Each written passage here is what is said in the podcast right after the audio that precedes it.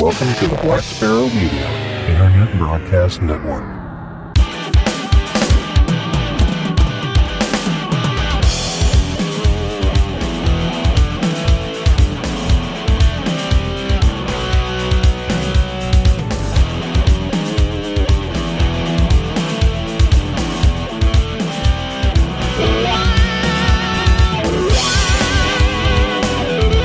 You are listening to Linux in New Hampshire. L H S is a podcast about Linux, open source, and amateur radio for everyone. Now here are your hosts, Russ, K five T U X, Cheryl, W five M O O, and Bill, N E four R D. Well, hello and welcome everybody. You have tuned in to episode number two hundred eighty-four of Linux in the Ham Shack.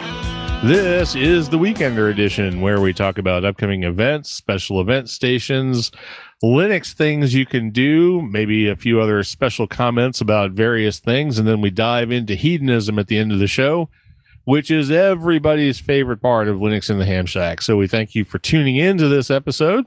I am Russ, K five T U X. I'm Cheryl, W five M O O. And I'm Bill, N E four R D. All right, so as we normally do on the Weekenders, we start off with some of the things that are coming up over the next couple of weeks. And the first things we're going to talk about are some amateur radio contests. And since Cheryl get, didn't get a chance to participate much in the last episode, but well, apparently it was Bill's episode? Because it was Bill's episode. Oh, yeah. yeah okay, I believe gotcha. That will be the title of, of the episode. It's uh, all about the bill. All about the bill. Yeah. yeah. No trouble, all about the bill. That's right. Uh, so maybe you could tell us about one or two of these contests that are coming up. All righty then. So the uh, first contest is the Volta W W Ritty Contest from twelve hundred Zulu May eleventh to twelve hundred Zulu May twelfth. Uh, bands eighty ten, no work. Uh, modes Ritty, uh, and, and the notes on it is the S S B and Ritty Club of Como and the A R I Association uh, Radio Amatori Italiani are pleased to announce the details of the fifty-second Alessandro Volta Ritty D X contest. The contest is organized to increase interest in Ritty mode as used by radio amateurs to honor the Italian discoverer of electricity, Alessandro Volta. And the next one is the C Q M International D X contest from twelve hundred Zulu May eleventh to eleven fifty-nine Zulu May twelfth. Bands are one sixty uh, through ten, no work, C W S S B. And the notes on this is the main goals of the International D X Contest C Q M are to unite people in peaceful coexistence and to contact as many other amateurs as possible in as many countries as the list of the P one fifty C award. All right, very good. So I guess I can go ahead and hit the contest for next weekend, because there's stuff coming on next weekend too. We have the European Union P S K D X contest from twelve hundred Zulu on May eighteenth through twelve hundred Zulu on May nineteenth. This will be on the eighty through ten meter bands, no work, of course. Mode will be P S K sixty-three. Got that? P S K sixty-three, not thirty-one. uh, the European P S K Club has the honor to invite the radio amateurs all over the world to participate in the E U P S K D X contest. The objective of the contest is to establish as many contacts as possible between radio amateurs around the world and radio amateurs in Europe by using the B P S K sixty-three mode. Everyone can work everybody for Q S O and multiplier credit. Well, they're just trying to work sixty-three. No one uses P S K sixty-three. So there you go. You notice how all of these no. say the uh, the objective is to establish as many contacts as possible between radio amateurs around the world. That's pretty much the the goal of all of all these of contests. Them, yeah. I mean, wow. that, pretty yeah. much, pretty much, yeah. So next we have His Majesty King of Spain contest.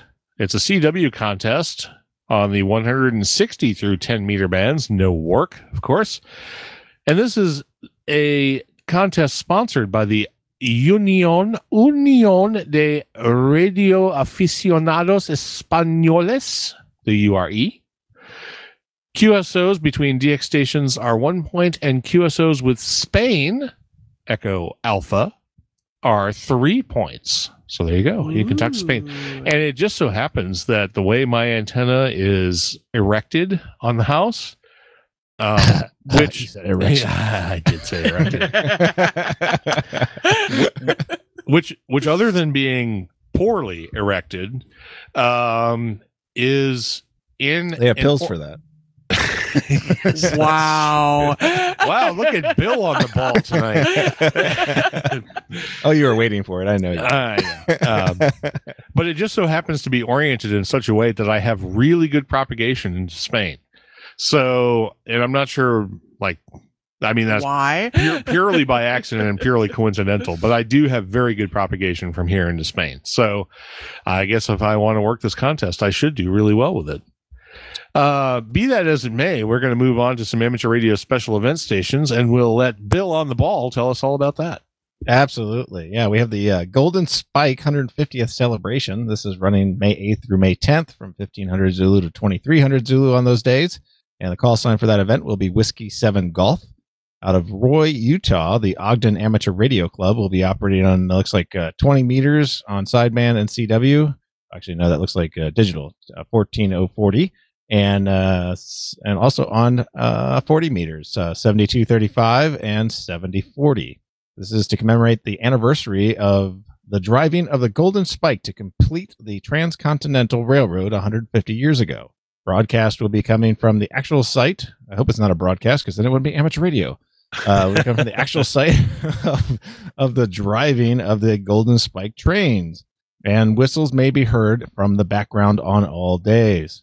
So check that out. We also have the Landing Day celebration coming up here. It's on May eleventh, and they'll be operating from fourteen hundred Zulu to twenty thirty Zulu as Kilo four Radio uh, Charlie. Uh, they're out of Jamestown, Virginia, Williamsburg Area Amateur Radio Club, and they'll be operating on uh, twenty and uh, forty meter sideband on fourteen two sixty-five and seventy-two sixty-five. Uh, they'll be celebrating the four hundred twelfth anniversary of the oldest permanent English-speaking colony in North America. And uh, the last one we have on the list here is the W seven K special event, the redefinition of the Kelvin. That'll be operated on May twentieth from zero Zulu all the way to twenty-three fifty-nine Zulu. Uh, and again, the call sign will be Whiskey seven Kilo, and it's run over in the American Fork, Utah by the Kilo seven Fox Lima Kilo Fluke Lord Kelvin Amateur Radio Club. They'll be operating on a bunch of bands here. They'll be on thirty-nine seventy-three fifteen, seventy-two seventy-three fifteen, and fourteen two seventy-three fifteen. They're going to be slightly off frequency. How about that? Um, and they'll also be running on Echo Link node seven six two zero two eight.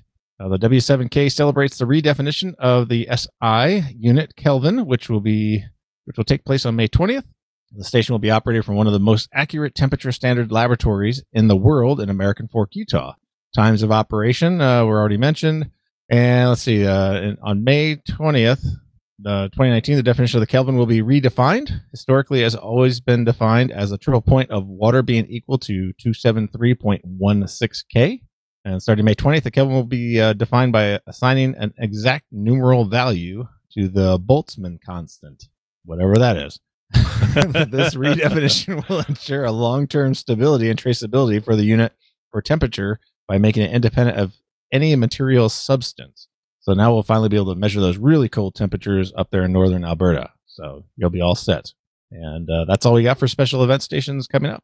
Okay, so here's a stupid question. So since it has been defined as two seventy-three point one six Kelvin, shouldn't they be operating on thirty-nine seventy-three point one six, seventy-two seventy-three point one six, and one forty-two seventy-three point one six?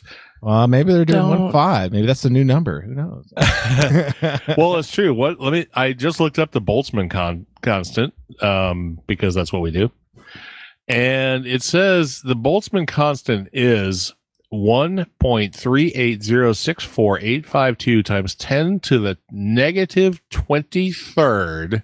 Meters squared, kilograms, something to the negative two, Kelvin to the negative one. Sure. Ah, The Boltzmann constant is a physical constant named after its discoverer, Ludwig Boltzmann, which relates the average relative kinetic energy of particles in a gas with the temperature of the gas and occurs in Planck's law of black body radiation and in Boltzmann's entropy formula.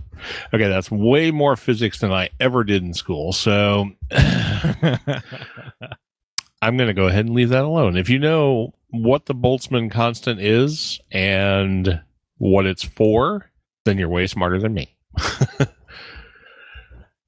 Honestly, that doesn't actually take much. Uh, so we're going to move on to announcements. And does anybody have any announcements? I only have, you know, bits about Hamvention. Anybody well, else? I have, have I have one. Okay. Um, for anybody that's planning on joining us for our Eyeball Q S O party at Zydeco's five in Mooresville, Indiana on the fifteenth, um, I spoke with the owner, Hutch, um, a few nights ago. He said anybody that comes in with their Q S L card um, gets the employee discount for their food, which I'm sure, knowing Hutch, is probably a very steep discount. I'm sure it's significant. Yes. It probably doesn't cover alcohol, but you should definitely order alcohol because absolutely, yep, they make some fantastic drinks there. So, and they also have a uh, beer. Cajun beer, a Bita beer, yep, stuff like that. So, yep. You definitely want to do that. Yeah. He did say, though, regretfully, there will be no crawfish this year because apparently the supply sucks. Um, but they have plenty of very delicious food that, you know, who cares about the stupid old crawfish? So. Yeah, you can't who go ca- wrong. Who cares about them dang old crawfish? Yeah. All right. Well, along the lines of the Eyeball Q S O party in Mooresville, Indiana, we do have Hamvention coming up. It will be a week from Wednesday, which was a day ago. So we hope we see everybody out there. Now, it turns out that our GoFundMe campaign wound up being fully funded about a week ago. So we would really like to thank everybody who donated to that campaign and got us to our funding goal. Now, there's a couple of things I'd like to say about that. The first is we have achieved our funding goal, but that does not mean you can't still donate. If you have five or ten or fifteen more dollars to donate, we can go over our funding goal, and all of that money will, of course, be put back into us going to Hamvention and providing whatever services we do provide at Hamvention. And the we, money will be greatly appreciated. And it will definitely be greatly appreciated, as is all the money that we have, uh, you know, achieved so far. It, it's always surprising to me that we, we make our, and sometimes exceed our funding goal, but it does help us get out there. And it, it, I mean, we have people who sub- support us throughout the year, you know, in general, just listeners. Um, but they always come through for us for Hamvention and get us out there and allow us to do all the things we do at Hamvention, which is, you know, a great thing for us. Any more money that comes in will, of course, be put toward that that same goal. Uh, we did say that if we did reach our funding goal, that we would not accept donations for the Linux in the Ham Shack physical distributions that we give out at Linux in the Ham, or not Linux in the Ham Shack, at uh, Hamvention. So that's exactly what we're going to do. I think we have we have some of the eighteen oh fours, the regular eighteen oh fours, and then we have a couple of brand new stacks of eighteen oh four point twos that we're going to have with us. Um, we're going to have mostly sixty-four bit versions, but we do have some lingering uh, six eighty-six versions around, so we'll have some of those too. And w- let's just go ahead and batter, you know, bat this around now. How are we going to do? Because we're just going to give them away. We're not going to ask for donations for them. If someone wants one, we're going to give it to them. But are we going to make them do something special? Is there going to be a passcode, or are we just going to offer it up to people, or how, how are we going to do it? You're going to have to offer it up to people, because most people that come to our booth know nothing about Linux. Well, they know what Linux is, but most of them have never used it. And usually know nothing about our podcast. They just stumble across us. So you really can't do the passcode thing because right, they're not going. Yeah, they're going to be like, "What?" Yeah. Those people like, hey, right. Yeah. Yeah. No, I think it's fine. It'll be a first come, first serve. I mean, we got plenty of discs. Um, you know, we'll still accept donations for them if somebody wants to give a donation for it. Um, but, uh, you know, we'll definitely tell them that, you know, these have been sponsored by the people that listen to the podcast. And, uh, you know, we take great pride in our sponsorship of, uh, or our sponsors that uh, help us, uh, you know, deliver this content to everybody. Yep. Yeah, we should we should have enough to go, you know, for the people who actually want one. I mean, I always feel like we're going to run short. I know a couple of years ago we did run we short, did run and short. We had to actually go out and get some more. I, I will say up front that we will not do that this time. If we actually run out, we're just going to run out. Yeah, we can we can tell people to go download. And we probably should encourage people, if they can, to go download the I S Os anyway. Right. Yeah. Because that, and keep the discs for the people that don't have that ability. They live out in the boonies like we do, and it would take them a month to download it or whatever. So right, there are certainly people um, who need the ability to have a hard copy, or may even just want a hard copy, if nothing else, to copy it and redistribute it or whatnot. And we're certainly willing to accommodate that. So, and you know, as we've um, made clear throughout the years that our Our program is entirely listener funded. Listening, you know, that's where the sponsorships come from. We don't read ads. We never have. We never will. Um, so the only money we get to keep everything going is the donations. Wait, wait, we wait. Unless it's obnoxious money, we won't read ads. That first seven-figure ad, we're definitely reading it. Yes, yeah, that's right. Yeah, yeah. um, but yeah, get them, get them. Exactly. All the money the show has ever received has been listener donations, whether it be just to keep the lights on or to go to Hamvention or whatever it is. And that's the way we've always wanted to keep it. I mean, I have to admit that I have entertained the idea of, of taking paid sponsors over the years, and it's always seemed like a really bad idea. So, um, yeah, we're just not going to do it that way. Because I know when I listen to some of the other amateur radio and Linux-based podcasts out there, and then they, you know, jump into, they make it sound, they they try and do it real slick. It's like, well, you remember the other day when I was talking about blah blah blah blah blah, and then suddenly they're talking about Linode or Depot, you know, uh, you know, some yeah. something, you know, and uh, it it always annoys the hell out of me. So so Linux in the Ham Shack is never going to take sponsorships. It's always money coming from the listener, our listener base, and we and we certainly appreciate that. So if you want a disc when you come up to the booth, or maybe we'll even just offer you one if it sounds like you're a person in need of one, uh, then we will not take a donation for that. However, we do entirely accept donations, even at Hamvention. That's what keeps us going strong. And, um, you know, that's going to be that. So we're going to have a couple of other, you know, items available there that you can uh, pick up for a, for a small donation.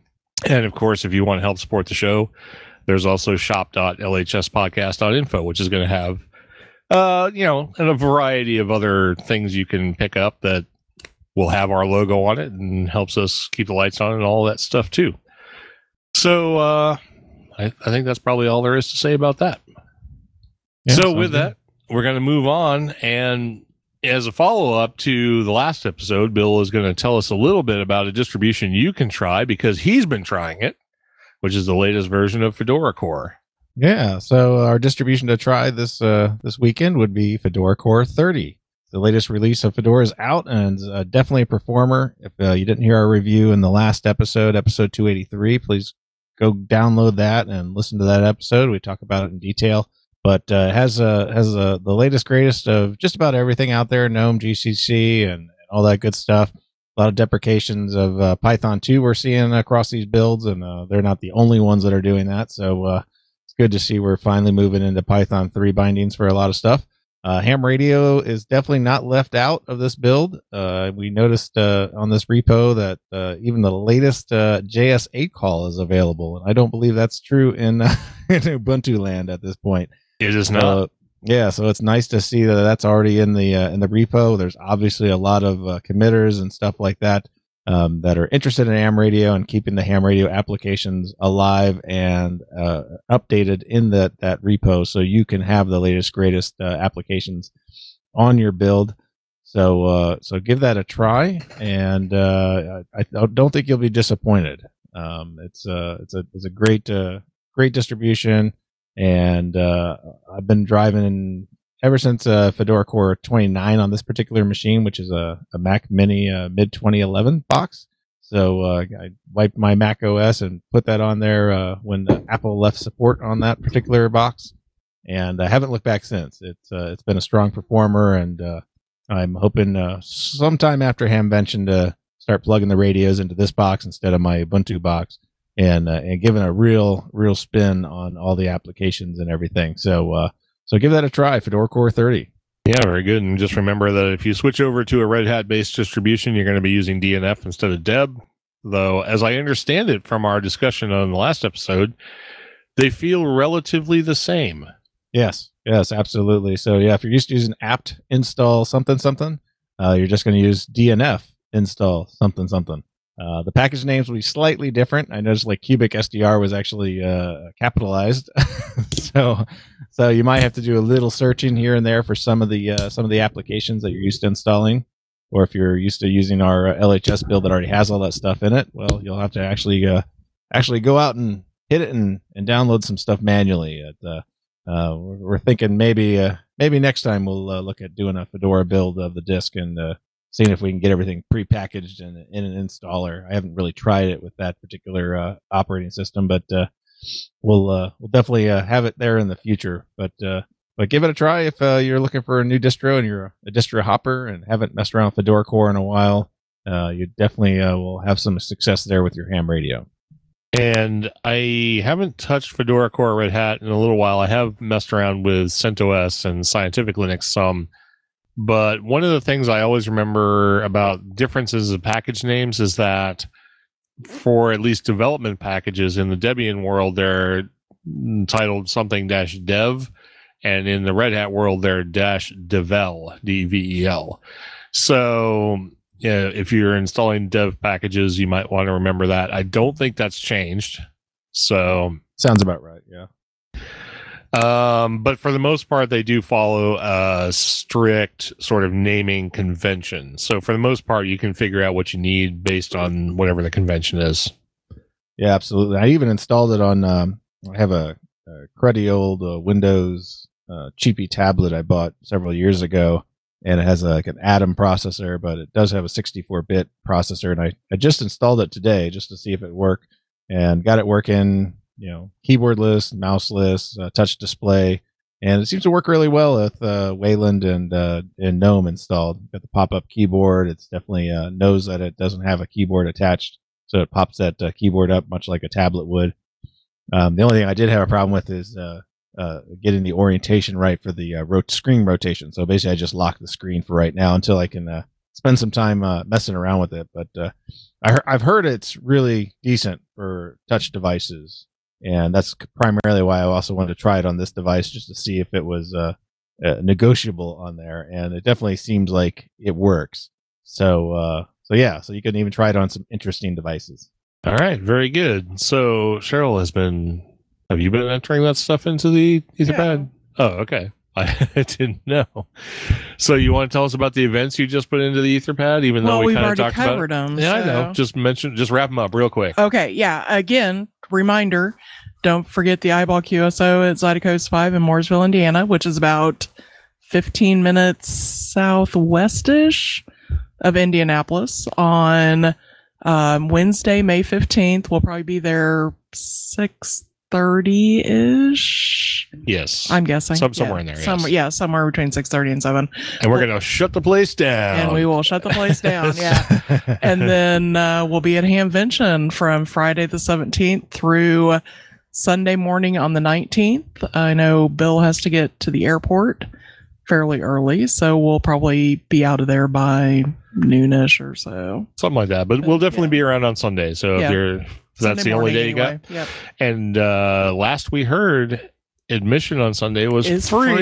free. So, yep. Yep. so if that's the day you're going to come, we'll be there. Yep. Make sure you can stop by. So, all right. Very good. So, moving on to events coming up, other events coming up anyway. We have Cephalocon, which actually sounds like something you need a pill for. um, and that's on May nineteenth through the twentieth of twenty nineteen in Barcelona, Spain. Look, Barcelona, Spain has come up again. They're very busy people there. I guess so. You can contact them on P S K sixty-three as well. Uh, Cephalocon Barcelona aims to bring together more than eight hundred technologists and adopters from across the globe to showcase C E P's history and its future. demonstrate real-world applications, and highlight vendor solutions. Okay, Bill, are, are you are you into stuff? I have no idea what it was. I okay. just saw it on the All right, list. You just put that in there and it's like, all right, good. Hopefully that means something to somebody then. Yeah. Kind of like that constant we talked about a little bit ago. Yes. For the, for the Kelvin thing. Yeah. Anyway. Uh, also, we have CubeCon and Cloud Native Con Europe, which is from May twentieth to the twenty-third, twenty nineteen, and also in Barcelona. Wow. Spain is just I tell super you, popular. Those people are busy. I know. They're crazy busy over there. The Cloud Native Computing Foundation's flagship conference gathers adopters and technologists from leading open source and cloud native. They're using the same words. Maybe it's adopters and people. Technologists. Yeah, I think it must be. Uh, join developers using Kubernetes, Prometheus, Open Tracing, FluentD, gRPC, Containerd, R K T, C N I, Envoy, Jaeger, Notary, T U F, Vitesse, CoreDNS, N A T S, Linkerd, Helm, Harbor, and etcd as the community gathers for four days to further the education and advancement of cloud-native computing. Cloud, Ooh. cloud, cloud. Cloud, cloud, cloud. Spain, Spain, Spain. There's clouds in the rain on the plains in Spain or something. Something like that. Yeah, yeah. Okay. So let's move on to the things that everybody cares about. Food, drink, fun. Cheryl's going to tell us a little bit about something we tried this weekend. Yes, this weekend uh, on Saturday, uh, we had our annual poker game slash Cinco de Mayo party, which was, of course, on May the fourth be with you day. Um, but we had a, a full Mexican buffet with uh, a new addition this year, which was mushroom asada. For those that don't know, it the base basically turns out to be grilled mushrooms. Since Cheryl was lazy and kind of crunched for time, she did not grill hers. She actually did a crock pot version. So the recipe I am sharing with you today is for mushroom asada. It needs forty-eight ounces of fresh mushrooms, whole fresh mushrooms cut into quarters, or you can be like Cheryl and use six eight-ounce cans of them. Uh, one cup of water or chicken stock, and I actually chose to use chicken stock in mine.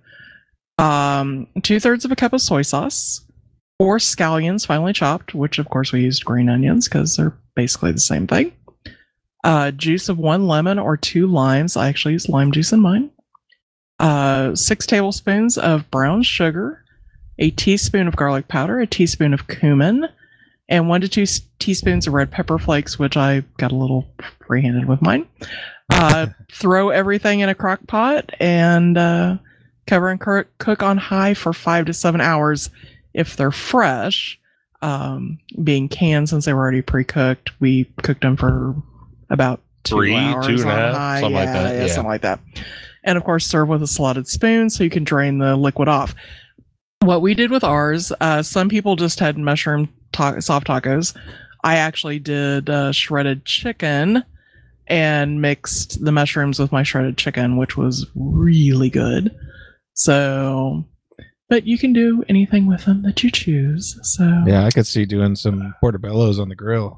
Cool. Uh, yeah, that'd, that'd be awesome. Yeah, we did. Um, I also uh, years ago Taco Bell had. Uh, Baja steak gorditas, and I love the Baja sauce. So I actually found a recipe for homemade Baja sauce. So on my chicken mushroom taco, I had a healthy helping of Baja sauce, some homemade guacamole, and some grilled onions. Holy guacamole! Yeah. So, so yeah, we it was it was a very tasty meal, and we're we're slowly. We've got a little bit of leftovers left, not a whole lot. So it's gonna be a little bit less after the podcast too. Gonna because now you've been talking up the Baja sauce. I'm gonna have to go make a taco. Yeah, because you haven't had any of the Baja sauce yet, so you yep. missed it. So yep, I did. Yep, you missed that in the avocado ranch. So well, I'll have to uh, make up for that. I see. I might even have to grab one of your little uh, flat bottom hard taco shells and do it that way. Ooh, yeah. So. All right, very good. And I did love the mushroom asada. It was very good. And actually, next time you'll have to do the borracho beans because those were fantastic too. So okay, I'll do the borracho bean recipe next time. All right, very just, good. Just don't ask me to do the uh, deconstructed apple she's taken yeah. a lot of, because that was just kind of a, oh, this looks good to throw in there. So. All right. Very good. So I'm just going to throw together a real sort of low key whiskey corner tonight, because I kind of, I'm just winging this. Um, interestingly though, the one that I picked is one that I just picked up a few days ago called Old Bardstown. And Old Bardstown, there's a couple of different expressions of Old Bardstown. It's made by the Willett Company. And I've uh, reviewed some other stuff by Willett in the past. Um, but this is this is one of their, you know, expressions. Um, and I hope I got that right. I'm pretty sure it's Willett. But anyway, if I'm not, then I'm wrong. But I'm pretty sure I'm right. Anyway. Uh, this particular expression is bottled. This is the estate bottled edition. It's bottled at one oh one proof. That's fifty point five percent alcohol. And what's interesting about the fact that I picked this is that uh, Old Bardstown happens to be the name of a thoroughbred. Um, and if you know anything at all about horse racing, there was this uh, sort of semi-famous race that took place a few days ago uh, called the Kentucky Derby. And the Old Bardstown didn't ever race in the Kentucky Derby, but I, I watched the I watched the end of the Kentucky Derby, and apparently there was some sort of controversy about oh, yeah. uh, the uh, the finish there. There was some uh, interference that went on, and apparently the horse that was supposed to win got knocked out of the race, and the horse that eventually won was a sixty-five to one odds horse. So anybody who bet on that thing is rich now. Um, so, yeah. Yeah, Bill bet on him. That's the reason why he's rich now. So. Yeah, uh, I was joking. My wife was like, "I haven't even. Uh, I didn't even follow the the the Derby this time, and normally we do, but we're just always so busy the Derby weekend that you know we never even get to watch it." Yeah, it was on all day because it was our poker night, and the coverage started at two thirty p.m. and the race was at like ten minutes to six. Which, you know, that's that's ridiculous. But anyway, let's come back to Old Bardstown. So there's a little bit of story here behind Old Bardstown. Born in nineteen fifty-two, Old Bardstown was an American thoroughbred racehorse named after the city of Bardstown, Kentucky.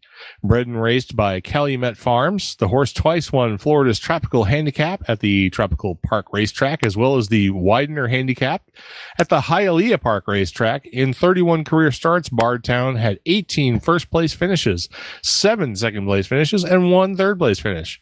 By the time he retired at the age of eight, wow. That's old for a racehorse, though. Yeah, I know. Uh, it's just funny. I retired at the age, the the uh, the ripe old age, the ripe of eight. old age of eight. Old Bardstown was one of the top racing horses of his time. Old Bardstown estate bottle Kentucky straight bourbon whiskey pays homage to the legacy of the American thoroughbred. The bourbon is made from a mash of primarily corn, which is why it's a bourbon. Uh, which is milled and mashed before being fermented with Kentucky limestone water. Following fermentation, the wash is distilled before the bourbon is matured for ten years. ten-year aged bourbon in new American oak casks. Then the bourbon is brought to one oh one proof before being bottled. So I have uh, I have a glass of it here, and it is a nice auburn. It says it's uh, auburn red, but I'm not seeing a lot of red in there. It's no, it's, it's, it's basically a straight amber color. Bourbon color. Yeah. Um, it is one oh one proof.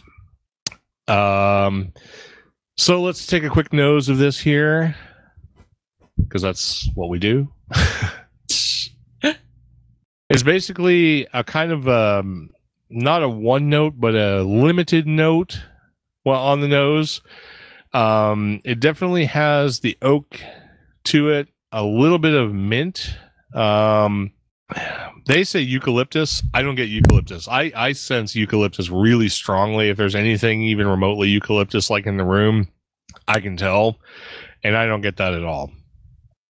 They say uh, sherry and um, they call it light like a single malt scotch. And I'm not getting that at all. To me, it tastes like a straight up bourbon. Like And if you if you drink any kind of bourbons and scotches, you know that bourbon doesn't taste anything like scotch. American single malts taste like scotch, but not bourbons. And this, to me, doesn't taste like a single malt, um, or smell like a single malt, I should say. On the taste, on the taste. Sorry, I keep wandering away from the microphone. I'm not, I'm not used to not having my good, like you know, microphone, my good uh, condenser that picks up everything. uh, these dynamics tend to, like, if you wander away, they they they yeah. lose you. Right.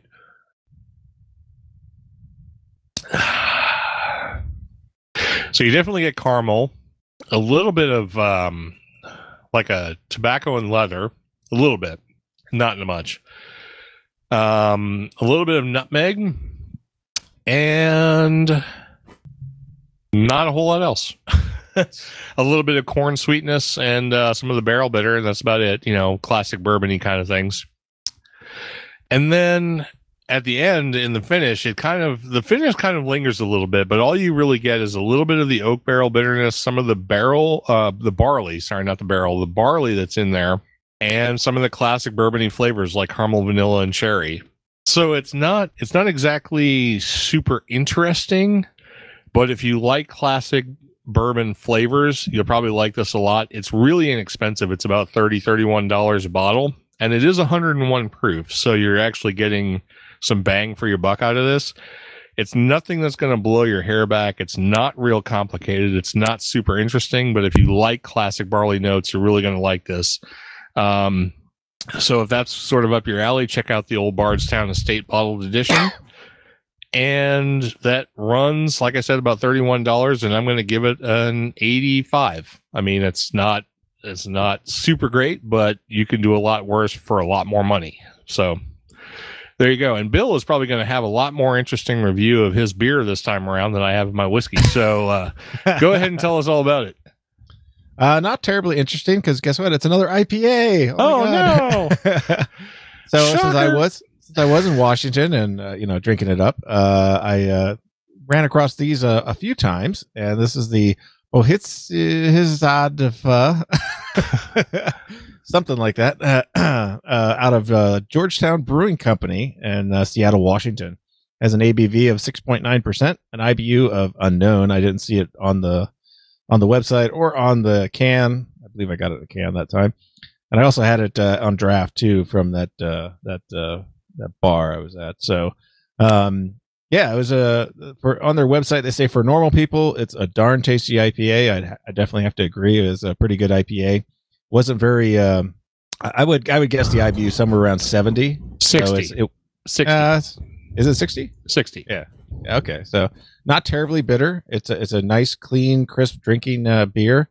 Uh, definitely has uh, a lot of citrus in it, and uh, I definitely enjoyed it. Enjoyed it a lot. A lot of citrus. A lot of citrus. And uh, say for beer lovers, they say uh, the I P A gets its light sil- silky texture from rolled oats.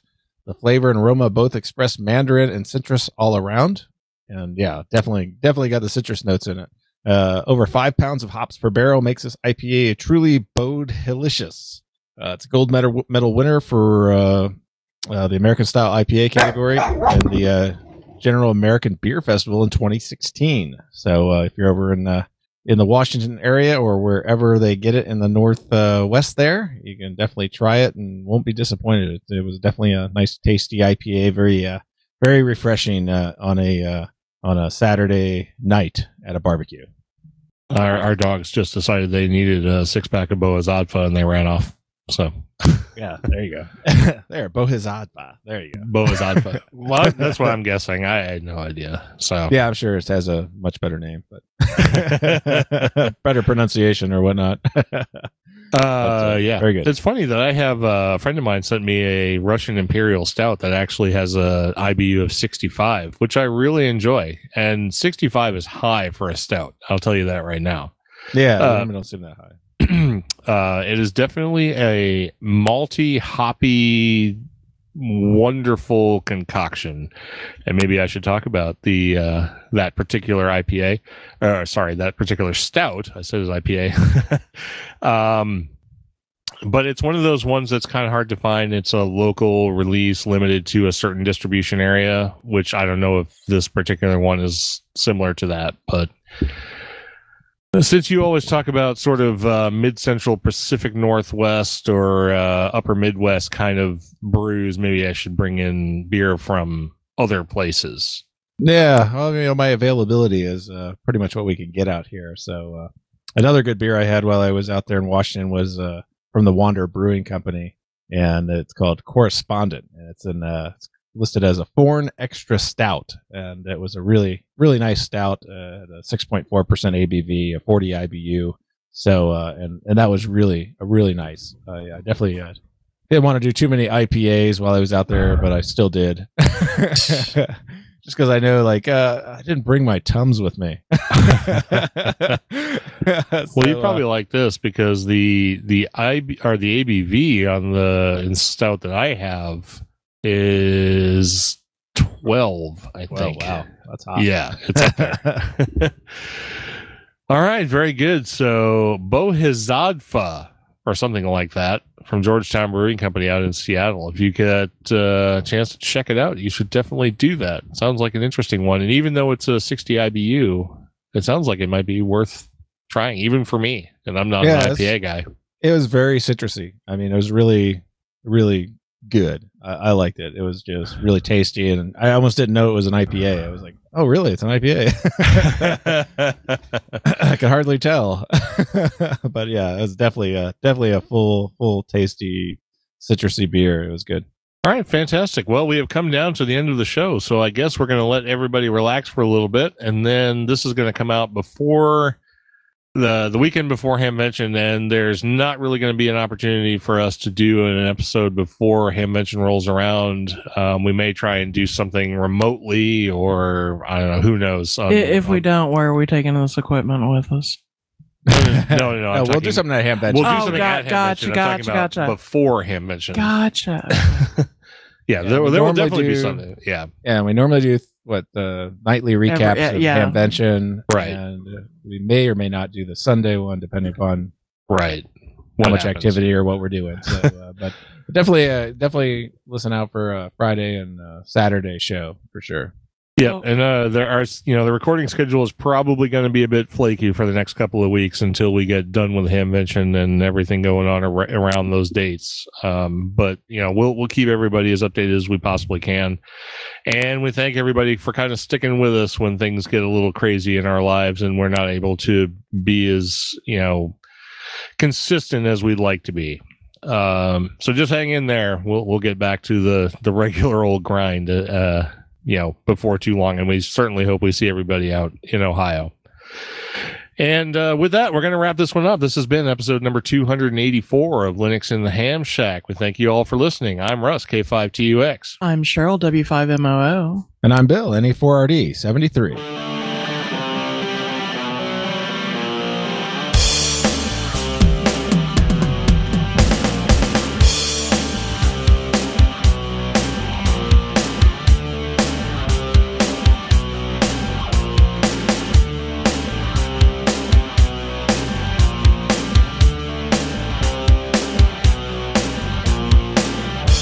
For listening to this episode of Linux in the Ham Shack. L H S is a community-sponsored podcast.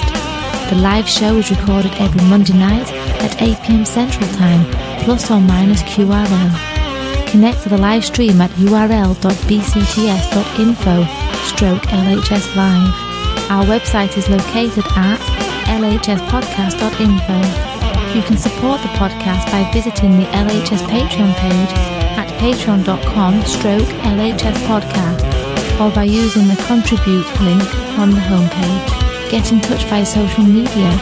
We have a presence on Discord, Facebook, I R C, Twitter and YouTube.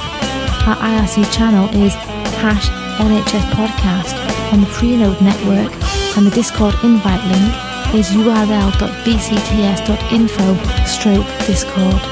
You can also drop us an email at info at l h s podcast dot info or leave us a voicemail at one nine zero nine N H S S H O W. That's one nine zero nine five four seven seven four six nine. Visit the online L H S merchandise store at shop dot l h s podcast dot info for fun and fashionable show-themed merchandise. Become an ambassador and represent L H S at a local Linux convention or Hamfest. Email ambassadors at l h s podcast dot info for more information or visit the homepage for details. Until next time, remember to always heed your hedonism.